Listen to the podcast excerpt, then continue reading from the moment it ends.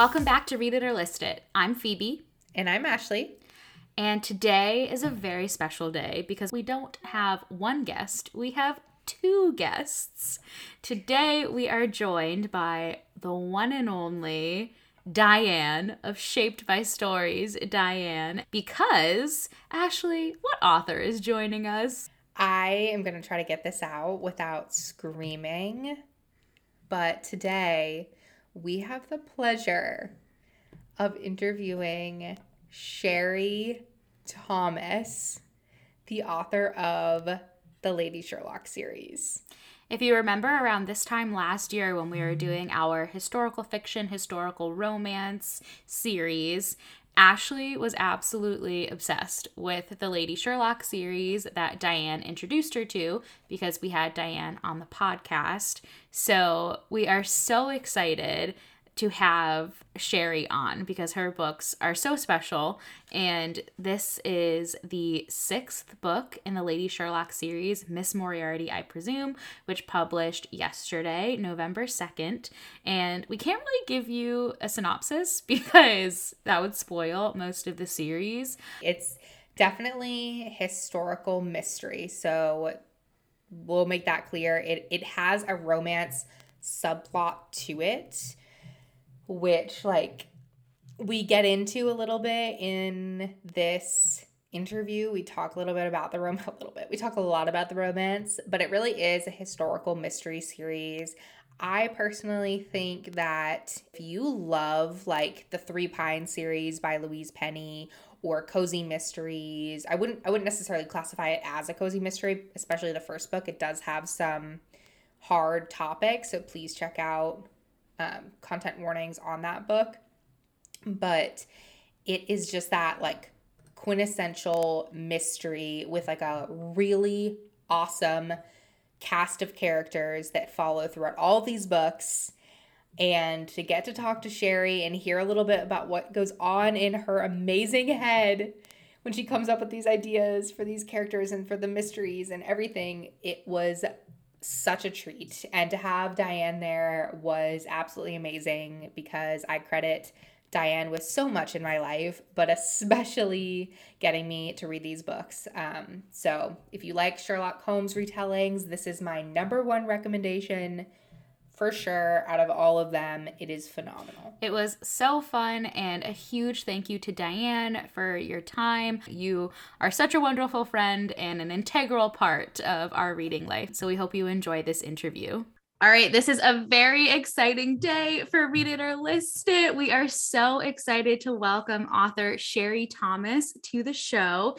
If you remember, around this time last year, uh, we had our very good friend Diane on the podcast to discuss some historical romances. And one that kind of took over was the Lady Sherlock series by Sherry Thomas. And now we are full circle and we have Sherry on the show. So thank you so much for joining us, Sherry. Oh, thank you so much for having me. And thank you, Diane, very much for the hard, hard lifting. Diane does all the hard lifting for us. We're like, uh, what should we? Because I was not really into historical romances or historical mysteries at all. And Diane was like, I'm going to give you a list because I know your reading taste. And uh, we're so grateful that she did. So, also, welcome, Diane. Thanks for being with us. Thank you for letting me here. Truly and, one of the best days ever. and the purpose of why the why we're so lucky to have Sherry on today is that the sixth book in the Lady Sherlock series, Miss Moriarty, I presume, uh, is releasing on November 2nd. I have my copy right here. Listeners can't see it, but I have mine. Um, so we are so unbelievably excited to talk about it with you. Um, and would you like to introduce yourself to our listeners? Um, yes, um, my name is Sherry Thomas, and uh, I write. Um, uh, in my bio somewhere it says uh, it's my goal in life to write every kind of book I enjoy reading, and uh, I think I've written just about um, everything. Uh, if you count the little uh, science fiction romance novella that I've written, so you know, in that sense, I have written books that are mystery, fantasy, romance, sci-fi. Uh, and wuxia, which is martial, Chinese martial arts epics, uh, and that's uh, that's just about everything I enjoy reading. So uh, also, um, I guess uh, very recent, not very recently, starting a few years ago, I started reading Chinese web novels. Um, as uh, because they offer greater escape for some reason than books written in the English language. Like my Chinese was barely good enough to tell uh, whether the prose was any good. Um, so it was really like all my critical functions were turned off. Um, mm. But by now, my Chinese has improved enough that I am actually like in my spare time writing a Chinese web novel. awesome. That's so, so there, cool. There, there, there is that's that would be fun fact number one if we were doing fun facts and um, say fun fact number two to bring back to the topic at hand is um, miss moriarty i presume is my first book title with punctuation marks wow. Which kind of throws me off all the time myself that i was like what there's a question mark at the end. That's a, what a fun thing. I those are things i would never think about looking at in a title but like oh wait yeah there is. Um, well, as it is the sixth book in the series, and I love that idea that you you write you want to write every book that you enjoy reading because i think that's what drives so many readers to become writers is that you want to write the books that you want to read um, right. so how has your process changed at all from uh, like i guess specifically with the lady sherlock series from book one to now um, or is it like slipping back into like a very familiar world and it's the same throughout? Um, I don't think the writing process of the Lady Sherlock books has changed very much in the sense that I wasn't a completely new writer when I started writing those books. In fact, I already had like, I'm not sure, 10, 12 books uh, under my belt when I uh, made the switch to historical um, to historical mysteries. Um, I did have a super sharp uh, learning curve, super steep learning curve at the beginning of my career, largely because uh, my first, my the first book that was acquired for publication, which also happened to be a rewritten, rewritten version of my actual first novel that I've ever written. Um, I fixed that book by accident. Like uh, I really didn't know what I was doing, but I did a really good job at it. I not not and and by the time I was done with that book, I was like, oh my God, I've learned everything there is to know about writing romance. when in fact, I merely learned how to fix that one book. And um, I and, and my subsequent books would have like my next three books would have, each have enormous structural problems during the writing of them. And I didn't really understand. My editor kind of guided me through it. And somehow I also stumbled on some good solutions. So uh, so those were like extremely painful books to write, uh, which require often like throwing away an entire draft and uh, and start from scratch. Uh, and uh, I felt like for my second uh, second book, I wrote more words in that manuscript, twice as many words than was published, like thrown away twice as many words as eventually was published. Um, but by the time uh, we got to Lady Sherlock books, I had gotten a much better grip on um, story structure like in, in a sense of okay uh, i may not know what needs to happen but I need to know some, I do know that something needs to happen and I sort of ha- have an idea where it needs to happen. So it's, um, so then it's all these books have been kind of slightly reverse engineered in the sense that I start the book same as everyone else. Um, I don't know, I don't know what's going to happen. I, I, I like, I'm just like a reader of this mystery. I just like, mm. okay, here's a dead body. Um, now, what can we find out about it? Um, so it's usually only about 25% in that I will have decided um, not only who did it, but sometimes who actually dies. Like with Lady Sherlock book seven, I just when I hit like 25%, or at least I hope it will be 25% and I'm gonna have to go back and take out some words because 25% is too far. Um, you know, I've written 25,000 words and I finally decided who was gonna die. and then once you decide on that um, then you decide okay why did this person you know have to die and then as i over the weekend i was writing i was like oh shoot i haven't decided how this person died. No wonder i can't proceed any further. I haven't decided how they would die. So then stop. Google how loud is an actual gunshot. Like can i actually just shoot this person? Like no looks like not. I have to do something else because it's too loud. Um, uh, so so yeah so that's kind of like my process. But i but now even though i have just decided who this person um how you know who died and how they died i am already looking ahead to see okay so where what am i going to do at the 50% point so that this this story becomes a different story than what readers were originally thinking was going to be at 25% um, so that's that's how um, that's how sort of it works now. And it hasn't been too different for these these six stories and do you think at this point with characters that are, you know, you've been with them for so long, like Charlotte is so she's probably one of my favorite heroines of any series I've ever read because oh, I just oh, I just I love her. And I think that Diane and I have gushed about so many things about Charlotte's personality that are just so relatable and lovely and refreshing to see um, and she's so witty. Do you think at this point and there and so many of these characters are just multifaceted and phenomenally well developed. Do they each on their own kind of navigate you through the story? The interaction between characters the chemistry between characters the um their personalities and the different layers to them they are what's like help you write individual scenes Mm. But um, for the overarching story, you still need kind of like a, a plot that is like related to the characters, but you know, driven by something other than just the just like the characters and their relationships.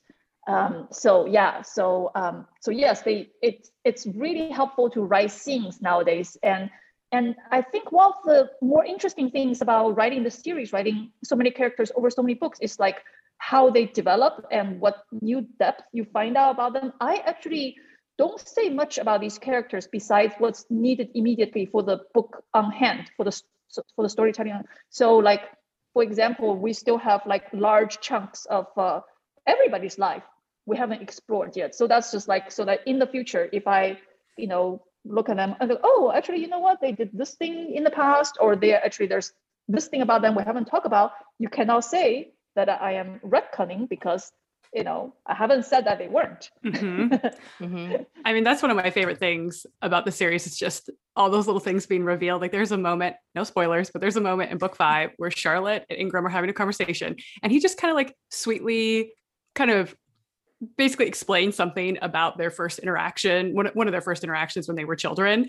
And you know, it's book five, and we're just learning this. And every single time I read it, I just scream. I'm just like, oh my gosh, it makes me so happy. I just love it. I love everything about it. Just just like that's getting right, that little that's moment. That's right. It was it was it was something she thought she was forcing him to do, right? Yeah. Uh, yep, but instead yep. uh, he was like, yeah, you know, he didn't mind. yeah, I love it. I just I love everything about that moment. Um and and kind of going along with that, obviously like the lady sherlock series is historical mystery but you know as you've said you've also written historical romance and I think there's like threads of romance in most of your books and your banter and just like the sexual tension between your love interests in all of your books, regardless of genre. It's all it's just so good. It's so, so good. So I'm just oh, curious like how you approach creating a romantic pairing and like a love interest that we as the reader also fall in love with because I have to say more than any other writer really you know how to write a man that pines that is just pining for the main character. Um i mean in a way in a way one should um like people should write what they like. That's what i like to read. Mm-hmm. i think i like to read about you know it's uh, I used to joke that you know the realization when I was writing romance, the real the realization like I I always have like halfway, three quarters way through like the first or second draft is like, oh, actually he's been in love with her all along. And then I go, ding. So that's that's kind of like my favorite thing to uh, find out about, you know, about this. And it's like personal catnip. So of course, if you kind of like the same thing, then you're gonna like the love, right?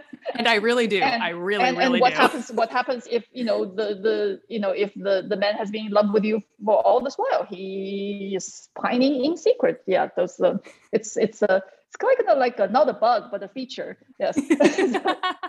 when I was a, a, newbie writer, I heard this this advice that when you create um, a, a, romantic couple, uh, they should be each other's like worst nightmare. But I I I did not take that very seriously at first because the example they gave was that if if he is a firefighter, she has to be a pyromaniac. and I was like, what the heck is that? You know? wow, I, I can actually so, see the contemporary rom com with that happening. right, right. So, so that that actually did not make me take it very seriously until like I think I heard my uh, critique partner rephrase it as you know. So, what are the lies your character tells herself? Mm-hmm. What what are the things that she tells herself so she can get through the day? And who is this person by his or her existence, by everything that you know they say and do, force your character to confront those lies, mm. force your character mm. to you know to to to to have to face uh, who she really is and what's really eating her. And I think this is the reason that I love uh, reunion romances so much, and or like, uh, say for like Charlotte and uh, Ingram, they're not a reunion story, but they've known each other for so long. There's already a history. The, the reason I love that is because if a relationship has failed in the past, then you automatically have something like that um, that you're lying to yourself about. And the lie is always, it doesn't matter anymore. I'm over it, you know? Right. And um, right. So, so then as soon as that person comes into the scene, then you are lying and maybe they're lying to themselves about this. And, you know, you're like, everybody just go like, ah, yeah but uh, but so yes, that's that's that's in a way like how that's one of the best ways to build a re- romantic relationship that that will work well for the readers, or at least if your readers like the same thing that you like. I always have to like say that. Um, there, there, there, there, there are people for whom any given author's book will not work just because they just don't like the same thing. Um, yeah. For example, for for relationship like Charlotte and late Lord Ingram's, um, you also try to build in several different layers of conflict. Like when you open book one, it's like, oh my God, oh no, he's married. You know, then that's a big conflict, right? And that seems at first an insurmountable conflict. But all insurmountable conflicts are tend to be like those things that, boom, if you actually make a dramatic decision, it's gone. He's married. Well, what if he's not anymore? Then where's the conflict? So you have then building additional layers of conflict so that um, between Lord Ingram and Charlotte, their conflict is that he's actually kind of afraid of what she stands for because she is like, you know, an agent of chaos, and he loves, you know, you know, just like uh, what's the Canadian um, national model, peace, order, and good government. And sorry, sorry, Canadian. We're three Americans over here. yeah, we're sorry, Canadians, if I got it wrong. But it's it's like he likes things to be orderly. He he he was like at the beginning of the series, he's still kind of like wanting to make the hierarchy work for himself. He's still like he's he like with a lot of difficulty he secured himself a place on the hierarchy. He didn't want to give it up. He doesn't want like somebody with Charlotte's like uh very uh, anti-establishment um, vibes to like mess everything up for him. That's why you know even as a younger man, he never got closer to her than friends just because he knows he couldn't handle that. So it's like only after he goes through a lot of personal traumas and see that even if he, you know, wants to hang on with this establishment life with, you know, with like uh, with everything he's the god, sometimes he can't because things happen and he things change and he changes and he realized that you know Charlotte and her uh, and her hippie ways I may not be so bad after all. Another way to phrase it, Charlotte is the pyromaniac and Lord Ingram is the firefighter. Exactly, exactly. She's the one who's willing to burn everything down, and he's like, "Oh no, no!" But sometimes things do need to be burned down. Yeah. Yeah. Yeah. Or, or at least she's the demolition girl. You know. and you see that so much in his character like you can see the restraint that he has and the way that he holds back sometimes and then uh, there it's oh. almost like there's this switch in him where he just says no i'm not doing that i'm i'm i'm not doing this anymore like i am i am going all in and i'm going to take what i can get actually i think he expl i mean i'll keep it spoiler free but like there's there's a scene at the beginning is it book at the beginning of book five diane where i dramatically read it out loud to you and yes. i could uh, yes and i could not i could not breathe for a few minutes because i just was like this is it this is the moment when he just says screw it. I will take you as you come, exactly as you come, and I will take whatever I can get. Um, and it was beautiful. And so, what I really need to know, really in my heart of hearts, is if this ever gets adapted into a TV show, or even if not, who do you picture? Is there any celebrity, anybody out there that you Oh. picture as? You- You have actually asked the wrong person because I do not cast. I do not cast, which is why when people cast for me, I'm always like, yeah, yeah, good. You know, because like they all seem like good actors and they all seem kind of handsome and you know like okay, I will. I will. like like it's it's like uh I think at, at the moment uh my favorite casting for Charlotte at the moment is oh gosh she's one of the girls uh in the new uh in the new little women I was like I remember the name in French Oh. can't i remember the name Oh, Florence. Pugh. Yeah Florence Pugh I Um, adore her. Yeah, I could see right that. um, Yeah, I could see definitely see so, Florence so Pugh. when when somebody recommended Florence Pugh, I was like, yeah, definitely could work. Uh, and then um, just just as I guess uh, a generation ago, if it had been um, Kate Winslet, it would have worked. Mhm. Um, and uh, and so as for Lord Ingram, I have even fewer idea, but it's like people people mention these actors, and I'm like. Yeah, you, you would do. Yeah, you would do too. Like somebody mentioned Theo James. I was like, yeah. Oh, we yeah, I love Theo that James. We and, love and somebody Theo mentioned James. um somebody mentioned uh, um Aaron Johnson Taylor uh Oh, because know. I was like oh yeah yeah that, that could work too um because you know I I don't even think when we get an adaptation we'll actually get an established um actor I think we'll just No, you don't want them. You want it like how Game of Thrones was. You want them Yeah, to come up yeah. with it. or or or like uh uh what's his name Jean Regé Page Regé Mhm. Jean Page Oh, uh, who came out of nowhere. Uh, you know, the Duke. Uh, you know, you Mhm. want you want a new person, and like go, whoa, you know, where have you been all along? Yeah, I mean, Oh, I would like to see Lord Ingram like a spoon, is all I'm saying. So yes, yeah, has absolutely. he, has he ever licked a spoon? My goodness. Oh I wait, think- and we could put that- Duke- does yeah, the Duke does. spoon? Yeah, in, in Oh. Bridgerton. Yeah. I, I was on deadline last winter when it came out, so I still haven't seen Oh, it yeah, yet. So he, I, uh, I am going to. He totally- yeah. definitely licks a spoon. Yeah, Mm, mm. I I can now imagine just I can imagine this with Lord Ingram and Charlotte. Like they're having tea. Charlotte is eating a pastry of sort of of some sort, one of her favorites, and he's just like stirring his tea, and he just I mean, that's one of the things that's so fun. One of the things I love, like in book five, when he does kind of start to, you know, he's loosening up, and there are all those scenes where we've heard him time and time again be just like, "Oh, I'm, I'm not into sweets. I'm not into sweets," and he just like reaches for cake, and he's just, and Charlotte's like, "What are you doing?" He's like, "Oh, it's pretty good," and you can just I picture mean- him just like eating this cake in front of her, and you can, I mean, I just, All her dreams come true. it's just Yeah, again but the then, like- sexual tension. My God. The but uh, like Charlotte is like is like, what are you doing? I mean, they had the whole conversation where he's like, "Yeah, you're unsettled Yeah. because I'm not acting how I usually act, and it's freaking you out."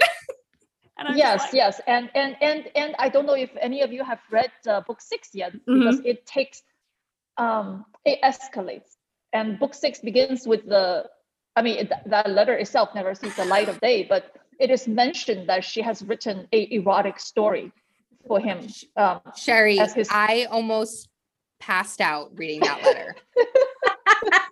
And, and I mean, It- it- really, I know this is historical mystery and it's like all closed door and stuff, but what Ashley and I really talk about a lot is like, what do we have to do to like get you like a Patreon or something like for your fans? Like if we can just get like some kind of novella, some kind of behind the scenes, like it's- like a little like a little Christmas gift, you know, Ingram. it's, it's actually Charlotte. um, it's it's um, the, the way I write is I these days I write kind of skeletal, you know, and have to fill in as each draft goes. There's actually nothing left over. Like uh, there's there's nothing left over worth reading at least, um, unless it's like some things that got discarded early on. Everything that works remotely is in the book, and I have to like expand on them to in later drafts so that you know my critique part doesn't shout at me for like uh, you know where's the emotions, where's like the descriptions and everything. There's actually like my i think my entire writing career there might have been only one perhaps properly written scene that got cut uh, because I thought it was redundant. Like there's just no there's no cut scenes. I'm I'm like desperately adding things into the book as we near the near the near the end of the process. Yeah. We just need some of that fanfic is all. We just need some like Lord Ingram, Charlotte, you know. I, I tell you, I scoured. Diane gestures wildly for I'm trying- listeners.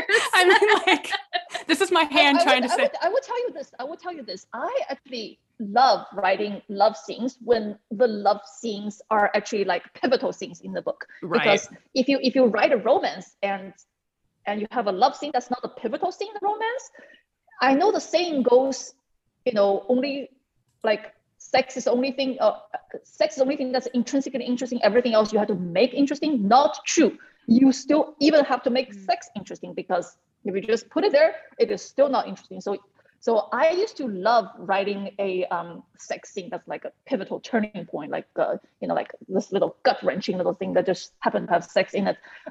Sorry, um, like uh, I made this violent gesture on my end. to Yes, um, with Charlotte and Lord Ingram, all the pivotal stuff is actually already on the page. yeah. So so it's it's there's there's no um, there's nothing pivotal that happens in the middle of their lovemaking. So therefore, that's why I'm not uh, writing those. So, um, but but I I am beginning to understand what you mean because um, because early in my career, uh, actually it was my first book. Uh, my my my agent was like, uh, write a write a sex scene right at the end. I was like, they already reconciled. What's there to write about? um, and and she's like, readers will like it. I said, readers can imagine. And she's like, oh, you don't know. A lot of people don't have that imagination. And I was like, why wouldn't they? But I think it's I actually, think it, I I think it's actually true that you. the Well, reason yeah. we have a job is because we can we can uh, imagine the unimaginable. well, I think the, the tension that you bring to your characters is just like so good that I think people just like crave that release for lack of a better term. Yeah, I think it's like it's one of those things where the way it is in the book is just like perfectly crafted, and as it is, it's more like Ashley and I will oftentimes we really just need to see what Lord Ingram is like. It was also in book three where I think Diane and I had a lot of conversations. Oh yeah, well, I I I told Ashley that something big was coming, but I didn't tell her exactly what, and she almost got into a car accident. Whoops. Yeah, actually, I was driving my car. I was listening to the audiobook, and uh, a pivotal scene happens in book three that I won't say, but everybody who's read the series knows um, what I'm talking about. And I about screamed. I know I did scream. I did scream, and it was late at night. And I pulled over onto the side of the road because I was like, I can. I'm impaired. I cannot drive a vehicle right now. I need to get my emotions under control. And I think I called Diane or sent her an angry voice message. And I was like, oh my gosh, is this happening? You almost got a DWR driving while reading. Driving while reading. my uh, book book three is books. I mean, you know, I am a romance writer.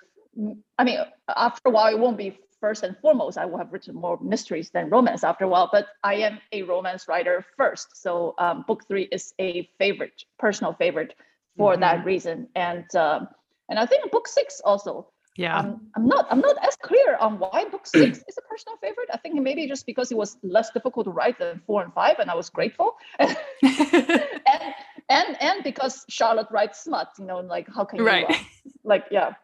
Well, it's fun to kind of see as the as the series progresses. They're kind of like a team now, so it must like they're like this little gang of friends and family that are kind of solving mysteries and stuff together. So I think you know you started Right. out that first book where Charlotte's a little bit more isolated, and then obviously she has her Mrs. Watson. But by like you know even like book five and certainly book six, it's like you know Lord Ingram's really there quite a bit. Like I don't know, there's like a fun team dynamic that Right, right. Yeah. It's so it's it's like you have to like figure out, you know, how they can be together at the every book. And oh, okay, oh no, she cannot be here. Oh no, he cannot be. But you know, everybody else, uh, let's get again together. Um, yeah, it's it's it's what I wanted uh, from the very beginning for there to be um, a community, a sense of community, because I am a fan of uh, Louise Penny's uh, Inspector um, Gamache books, Mhm. and uh, and I think a lot of times uh, it's I read those books more to return to that community Right. than necessarily to see what new case they're solving. Um, so so when I wrote my uh, when I decided to conceive the series, I was like, I wanted that for these books. I wanted the I wanted readers to to want to come and see the recurring characters, um, the recurring cast of characters, to see what's going on in their lives and how have they proceeded along their development and or slash romance slash you know whatnot. One of the things I really love about the Lady Sherlock series is how there are so many points of view. You re- you get to see all these characters, even from book one. At first, you're like, you know, how do these, how do all these people fit into each other? How do they all know each other? And then as you keep going, it becomes so obvious that everyone is so important to this story. And Diane and I were talking about um, Treadle's is entire arc um, and yeah. how how flawlessly that was done and how much that spoke to. I just really appreciate the way that you it's even with your secondary characters spend so much time with them and they really get to grow and change like they get arcs and i think you don't often see that in in like a series where everyone is allowed to kind of go through this process you know oftentimes characters those secondary characters are just kind of who they are and i mean even with lady ingram you know the the way that you kind of reveal her character like no, she's not somebody we're supposed to like, but I think you do such a beautiful job of kind of really explaining her side of the story and where she might have been coming from, and especially within the context of her options, very limited options at the time. And then, like Ashley was saying with Inspector Treadles, he just he gets this full arc you know it's really emotional. Like at first i really like him and then you're kind of like ooh mm. and then he circles back around i was like oh inspector Treadles, good for you. And it's just it's really lovely. So is that like a conscious choice for you as a writer? Like something that is important to you or does that just kind of happen while you're writing?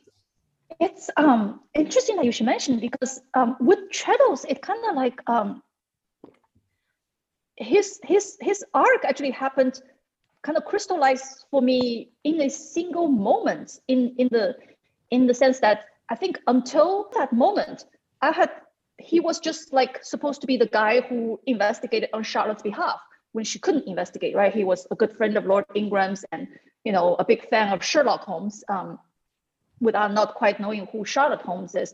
And it was um, it was when uh, late in book one, and uh, when he first realizes you know, when he first investigates for himself that actually there's no Sherlock Holmes, no physical Sherlock Holmes, no man is sleeping on that bed in that bedroom. Um, and I think he goes home and speaks to his wife, and uh, and he says, "I wonder whether a extraordinary woman will ever be treated the same as an extraordinary man, or something." He may have said something like that, and and his wife says at that moment, you know, um, the extraordinary will always be treated differently because they're extraordinary. She said, What I wonder is whether a not so extraordinary woman will ever be treated the same as a not so extraordinary man. It was as I was writing that, that I think suddenly uh, Treadles's insecurities came out in a way that I personally hadn't seen it before. Mm. And um, and kind of like because before that we like I think the readers and me both thought like, oh my god, what this lovely couple and all this and all that, and right. suddenly you know it's it's it's mm-hmm. nothing is quite the same, right? Uh, nothing is every nothing is ever quite the same as what it seems on the surface. So we, suddenly his insecurities came out, you know, and I was like, oh wow, where's this going? and obviously, it's not going to be solved immediately. And uh, so throughout, I think book two is not a very sympathetic. Uh, character. Uh, even in book three, my um, my critique partner basically had to beat me with a big stick to say, "Oh, you need to do something about his character because I still hate him." And I was like, "Really? I thought I'm doing him pretty good uh, here." But okay, sure. You know, if you say so, then I'll work on his character a little more. Um, yeah. So so it does. It this is this is an interesting thing about writing. Uh, like it does it does get organic I mean, I am se- a semi-pantser anyway, so um, so I guess a lot of what I write will be organic because by nature I don't plan that well. Um, but it, it's I feel like even if you plan, you couldn't plan for things like this, like these insights that just suddenly come when you know, because even you plan, you cannot plan exactly down to what characters are going to say to each other in the middle of like a scene, like you know, really far, um, really near the end of the book. Uh, so uh, so yeah, it just came out from that one little exchange, and uh, and his ca- his character kind of just cracked open that way. A quote like that, you know that that exchange between Treadles and his wife is is just one example of one of my favorite things about this series is that there are so there's such a great commentary on so many things that we talk about today in society and they're put in this historical context where it still seems it doesn't seem out of place or it doesn't seem like the characters are ahead of their times. It's just an acknowledgement that these issues have been around since the very beginning and that these conversations were being had and need to be continued to have. And I, I, that's one of my favorite things because i have read i think I, I can't say i've read every retell like retelling or anything that's inspired by Sherlock Holmes. I don't think I can say that, but I've read a good amount. And Charlotte here feels the most feminist to me in a way that it just feels like she just sticks it to the man and like it just is just so refreshing. Very gently over cake. Yes. Yeah. Yes. Very, yeah. Yes she has she has to watch her chins also. We can never forget that. It's one of my favorite details. But yeah I, I, just I, I just kudos to you. This is not a question. It's just kudos to you for how beautifully you accomplished that in those in these books. Um thank you. In, in a way in a way i feel like mystery is a very um very fluid genre in a way. Like basically you throw dead body in there and you can do anything else you want with it. Oddly enough when i first wanted to do um, like a female take a Sherlock Holmes, I actually turned to my uh, young adult publisher first. I said, hey, would you like a girl Sherlock?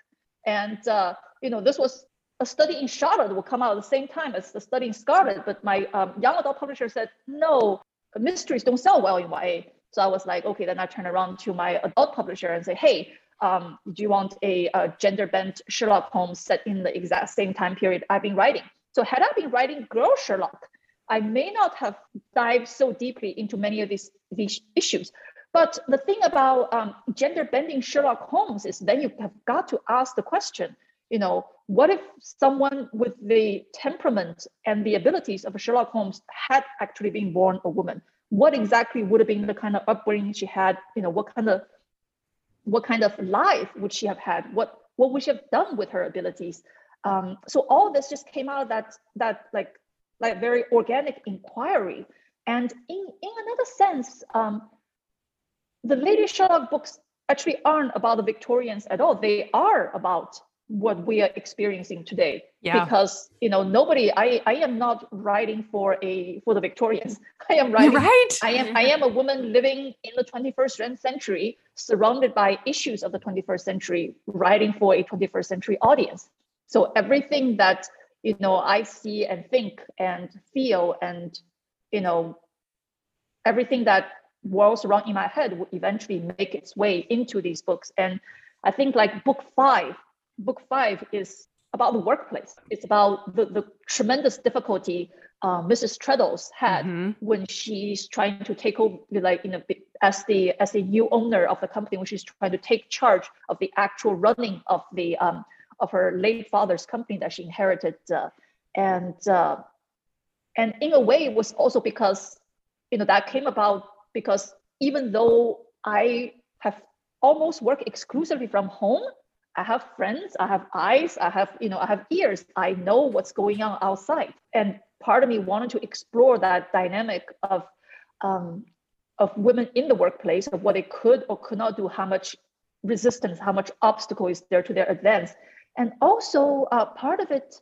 i think has to do with um, you know all this um, even this whole pressure that treadles feels i wonder if it's something has to do with um, one time um, because i came out of romance um, i the writers group that i belonged to for the longest time was romance writers of america and we had a lovely local chapter and uh, before before before the national chapter imploded, we had a yeah. lovely local chapter.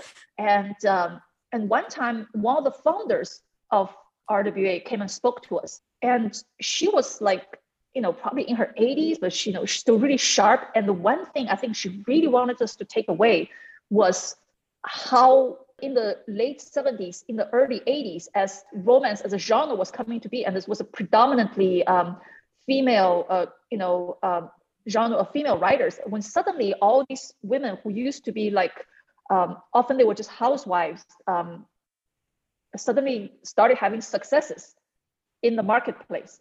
And they were making good money. They were making a lot of money. And so what she wanted us to she, she really wanted to, us to know that she all the time was fielding calls from these romance writers who were like afraid for their lives because their income had upset the entire domestic you know equilibrium.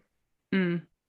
That their marriages were falling apart that they were you know their husbands were turning violent and just simply because they could not deal with the fact of having a woman uh, having a wife who not only earned but probably out earned them and uh, i hope we're having less of a problem these days but i really don't know because because masculinity really is very fragile and mm-hmm. and it's not always an individual man's fault it's because there's such a narrow definition of masculinity in society still. And it's it's very rare that a woman will go up to say another say oh you're not a woman. But yeah. i think mm-hmm. there, the pressure is on among men all the time to prove that they are men. Right. Like i don't think anybody has ever asked me to prove that i'm a woman yeah. passively or overtly. But this pressure is always on for men so that it's you know it's these kind of narrow definition these kind of like like to- toxic norms is bad for everybody yeah. that's yeah. why feminism helps everyone Exactly. that really did it did really resonate with me to see Mrs. Treadles struggle with her spot in the company. I've been a woman in a board in a meeting in a room full of all men. Um, I'm a lawyer and that happens sometimes. and uh, it it is timeless. You're right to to confront these issues. And mm-hmm. um, I just I didn't until you and made that connection right there. I didn't truly appreciate how these books those set in the Victorian era. And though I acknowledged as I was reading them entirely that they're, I'm like, wow, that is such a smart comment. That's something I want to write down and I want to regurgitate back when the time comes. Um, and I thought, how genius it was to be in a different time but you're right these are timeless issues and this is this is written for today's um, world and today's reader uh, after our um, monthly RWA meetings, we used to a bunch of writers us would go out again for like you know drinks or um, dinner. Um, and I remember one time a good friend uh, who writes contemporary uh, said, "Oh, I can never write books set in historical times," and uh, because it, you know the, the, the life was so restrictive, and uh, like I don't know how these women lived, and I didn't think much of that time. But later, I would think I was like, has things changed that much? I mean, right. really, it's a lot better. It's mm-hmm. a lot better, but it's a change in degrees, not a change of, you know, it's it's not, it has not fundamentally changed. Yeah. Um, I, I am hoping because sometimes things backslide. Uh, right. Uh, because I am hoping people a century from now will say the same thing about us. Like, oh, how can you say things in 20, you know, in the early early 21st century? It was like such a misogynist time. You know. I hope that's what people say about us from yeah. a point when mm-hmm. things are a lot better. But really, um, you know, it the root of the problem is still there. The root, the root is, still, is still yeah. still still there. And if we just look around a little bit in the past few years, when when when a lot of like masks were ripped off, when a lot of like that polite layer of politeness were ripped off, we see that you know shockingly everything we thought had you know uh, like receded into like the cracks of history had just like never gone away. They were just there all along uh, yeah. under our eyes. Yeah. Uh, so yeah. I think misogyny is actually, you know, the same thing. Yeah. We, we should we should rejoice in how much we have come along since yeah. you know Charlotte's time. Um, yeah. You know that at least, for example, I don't have to write under a man's pseudonym anymore. Right.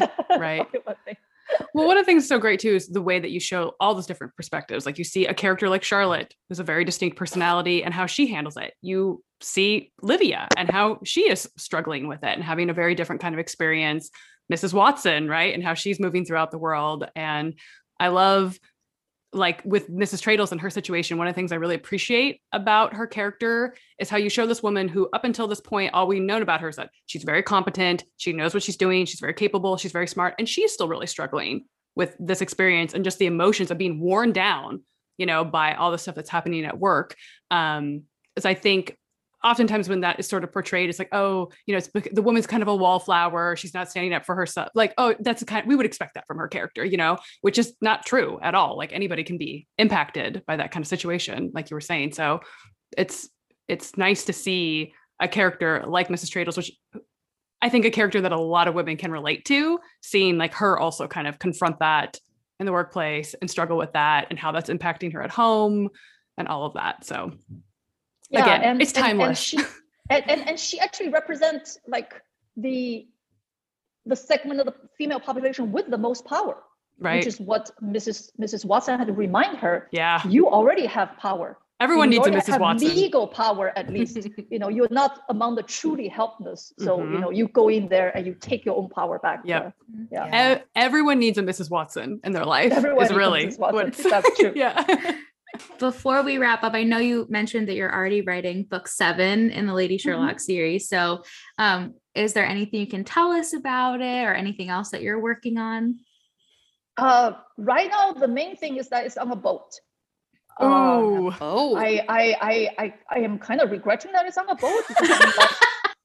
on a cruise, like, like uh, everyone's trapped on a boat, like, like like a passenger, like a passenger ship. So it's yeah. like, uh, like how the heck does one invest the case on a boat? Uh, like, uh, you know, where do you get your blood test done? Where do you get all this and that? Which, like, you know, Victorians were good chemists. You get there, you have all this analysis available. Like, you get mm-hmm. this and that done? But I'm, I guess I would just have to figure out as I go. And and being the kind of like a you know not very good planner i still haven't drawn up a map or of where every room is which i need to do that pronto so i can say okay who saw who passed in front of where um, like at what time in the night uh, when when all this happened uh, yeah.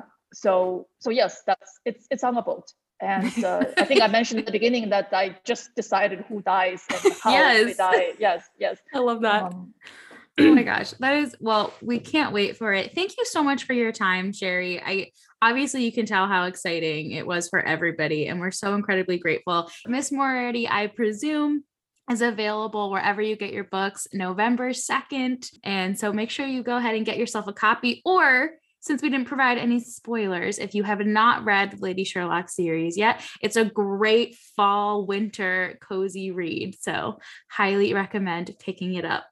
Thank you so much, Sherry. Thank you so much. I had such a great time. I felt like a proud parent in that interview, watching you and and Diane just light up talking to Sherry. And I loved learning about her writing process and how like calmly chaotic it is. It was fascinating. She reminded me throughout that series of how many amazing nuggets that we mm. get and just the genius that is the way that she was able to tell these stories and create these this cast of characters. I love how she's written all the genre like she's not limited herself and I just think that it's it's so cool. I really really enjoyed this interview. Same. And so thank you again to Sherry. Thank you to Diane. We hope you guys love this interview as much as we did and Miss Moriarty, I presume, is out now. You can stop by today's Instagram post at Read It or List It Pod with your thoughts on today's interview, and we'll see you next time. Thanks for listening.